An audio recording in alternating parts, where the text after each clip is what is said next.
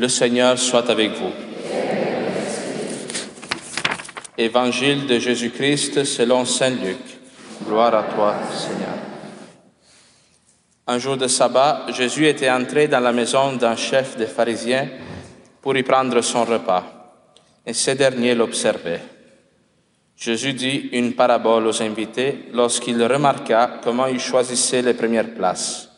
Et il leur dit, quand quelqu'un t'invite à des noces, ne va pas t'installer à la première place, de peur qu'il ait invité un autre plus considéré que toi. Alors celui qui vous a invité, toi et lui, viendra te dire, c'est de lui ta place. Et à ce moment, tu iras plein de honte prendre la dernière place. Au contraire, quand tu es invité, va te mettre à la dernière place. Alors quand viendra celui qui t'a invité, il te dira, mon ami, avance plus haut. Et ce sera pour toi un honneur aux yeux de tous ceux qui seront à la table avec toi.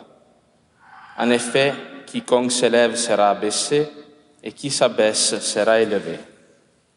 Jésus disait aussi à celui qui l'avait invité, quand tu donnes un déjeuner ou un dîner, n'invite pas tes amis, ni tes frères, ni tes parents, ni des riches voisins Sinon, eux aussi te rendraient l'invitation et ce serait pour toi un don en retour.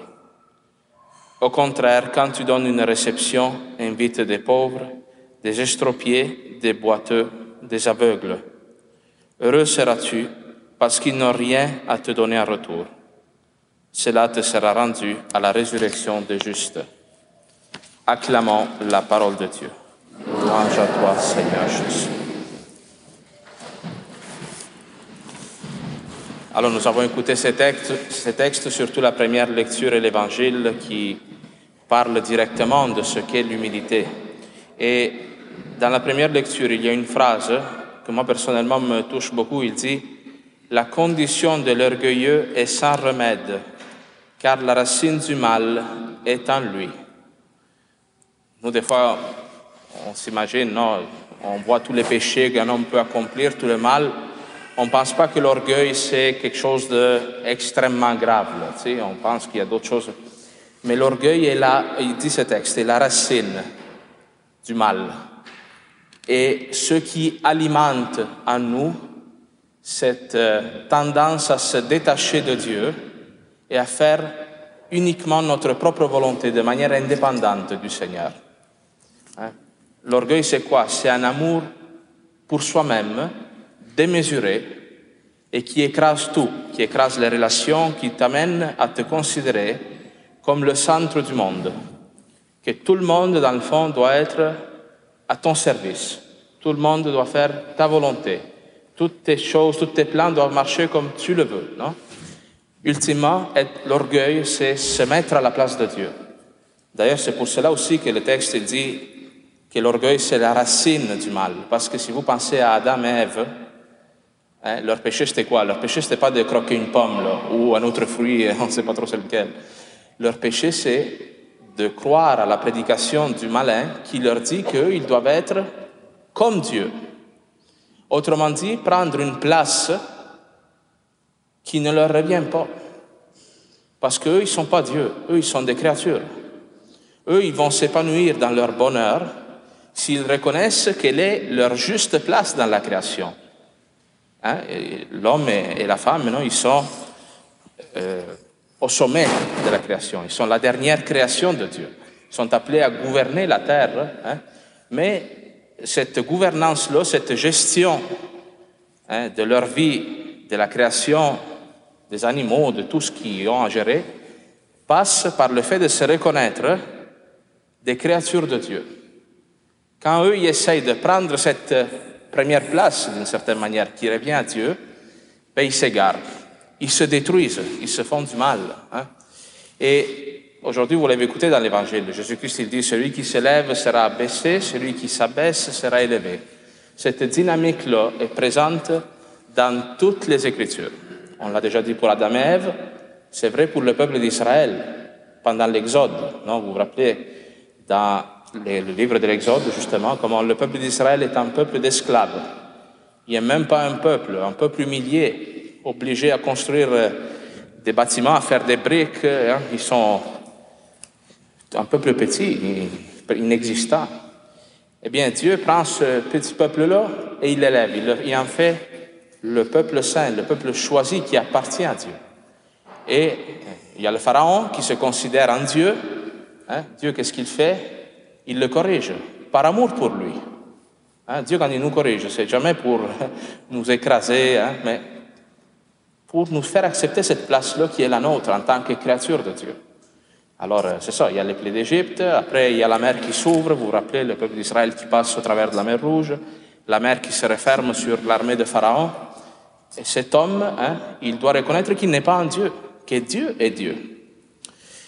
Alors, pourquoi je dis cela? Parce que euh, la société d'aujourd'hui, il y a une tendance à nous à nous mettre à la place de Dieu. D'ailleurs, tout ce courant qui s'est développé au 19e puis au 20e siècle, non, de l'homme qui doit être Dieu de sa propre existence, hein, a amené aux plus grandes atrocités, a amené aux guerres mondiales, aux camps de concentration et à tout le nihilisme qui a suivi. Ah, aujourd'hui, on ne sait plus c'est quoi l'homme, la femme. Hein? Pourquoi? Parce qu'on n'a pas voulu laisser Dieu nous dire ce que nous sommes. Alors, ultimement, l'humble, c'est quoi? L'humble, c'est pas quelqu'un qui se fait manger la laine sur le dos. L'humble n'est pas un niaiseux qui se sous-estime, qui se déprécie, hein, qui ne s'évalue pas à sa juste valeur. L'humble, c'est quelqu'un qui se connaît profondément. L'humble est quelqu'un qui scrute son cœur. Il vit en ayant une attention à sa manière de se relationner à Dieu et aux autres.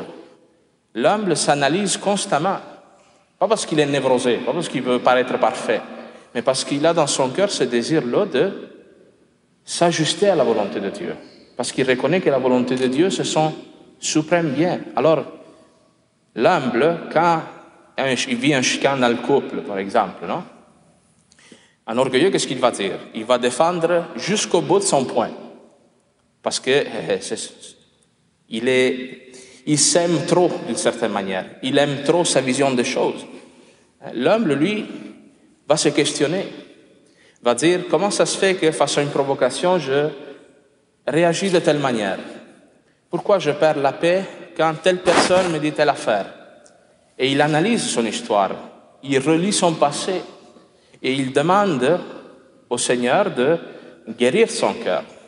Parce que non, souvent, nous, quand on réagit avec violence, quand, bon, aussi toutes sortes de péchés. Là, je parle de la violence, mais c'est souvent une blessure qui est dans notre cœur. Alors, l'humble, il ne va pas pointer le doigt vers quelqu'un d'autre. Il ne va pas dire mon ennemi, c'est toi. L'humble va dire mon plus grand ennemi est à l'intérieur de mon cœur. Mon plus grand ennemi, des fois, faut le reconnaître humblement, justement, c'est nous-mêmes. Alors, vous voyez, qu'est-ce que ça veut dire pour nous prendre cette dernière place? Ça veut dire embrasser notre faiblesse, ne pas la fuir. Nos imperfections, nos, petites explosions de colère. Nos... Il y a des personnes qui, l'orgueilleux ne s'accepte pas comme il est. Il veut toujours être meilleur. Il veut toujours être meilleur, mais avec une exigence, comprenez? Il veut toujours fuir sa pauvreté. Et pour faire cela, il écrase les autres. Combien de gens vous voyez qui euh, avancent dans leur carrière au prix de la vie d'autres personnes, parce qu'ils doivent fuir cette petitesse, cette dernière place qui est dans leur cœur. Comprenez-vous? Alors, fuir, euh, non, comme ces gens qui arrivent au festin avec Jésus et ils s'assoient en avant, en avant, parce qu'ils doivent être admirés, ils doivent être aimés, ils doivent se faire dire t'es bon, t'es, t'es, ci, t'es ça. L'humble, lui, reconnaît que cette dernière place, appartient à Jésus-Christ. Jésus-Christ a pris la dernière place. Lui qui était Dieu, lui qui avait la condition divine, il s'est abaissé, il a vécu cette kénose en prenant la dernière place jusqu'à laver les pieds de ses apôtres. Il se met, Jésus-Christ, plus bas, même physiquement, que ses apôtres, et il fait la job d'un esclave pour eux. Et en faisant cela, il manifeste quelle est la vérité de l'amour. Parce que ça, c'est aimer. Aimer, c'est pas regarder une personne d'en haut en bas. Aimer quelqu'un, c'est se mettre à son service, humblement. considérer le bien de l'autre supérieur au tien. Ça, c'est ce que Jésus-Christ a fait sur la croix. Il a considéré notre bien, nous tous, supérieur à sa propre vie. Alors, si c'est l'Esprit de Jésus-Christ qui t'anime aujourd'hui, dans ton mariage, avec tes enfants, hein, dans tous les, les lieux où Dieu t'appelle à servir, demande au Seigneur cette humilité. Cette humilité qui va te faire reproduire l'image de Jésus-Christ. Là, tu vas être vraiment un chrétien. Et moi, je me rappelais hier une phrase d'un saint, je ne sais plus si c'est Saint François Xavier, qui disait J'ai dans le cœur de prendre l'avant-dernière place, il disait, parce que la dernière appartient à Jésus-Christ et je ne pourrai pas la lui enlever. Alors que le Seigneur nous donne à nous tous d'ouvrir notre cœur à cette prédication, parce que ça, c'est une parole difficile à recevoir. Hein? Parce qu'on nous, on l'a dans le cœur, cette chose-là d'être le premier, de, de, vouloir euh, être le meilleur que tout le monde. Hein. Ça demande vraiment une conversion de notre mentalité, changer de mentalité totalement. Et après, il y a cette deuxième partie de l'évangile, je veux dire un mot là-dessus. Jésus-Christ, il dit, quand tu donnes un dîner ou un déjeuner, n'invite pas des amis, des frères, des parents, invite des estropiés, des boiteux, hein, il dit des, aveugles, des pauvres. Comme ça, ils ne pourront pas te rendre ce que tu leur as donné. Et ce sera Dieu lui-même qui, le jour de ta résurrection dans le royaume des cieux, te le rendra. Hein. Ça, nous sommes appelés à le faire, à pratiquer ces actes de charité. Mais d'abord, c'est Jésus-Christ qui fait cela avec nous. Parce qu'aujourd'hui, c'est Jésus-Christ qui fait ici un banquet et il invite nous autres, alors nous autres qui sommes aveugles, parce que des fois nous ne voyons pas l'amour de Dieu dans nos vies, nous qui sommes des fois boiteux hein, à suivre le Seigneur dans ce qu'il nous demande, dans ce qu'il nous indique de faire. Des fois nous sommes là, c'est vrai. Nous sommes, frères et sœurs, un mélange de grâce qui vient de Dieu et de péché. Mais le Seigneur, il continue de croire dans ta sainteté, dans notre sainteté à nous tous, et il continue à nous inviter gratuitement à ce banquet où il nous donne non pas une nourriture euh, périssable à manger, il nous donne une nourriture, une nourriture qui nourrit l'âme, son corps et son sang. Alors recevons-le dans la gratitude aujourd'hui.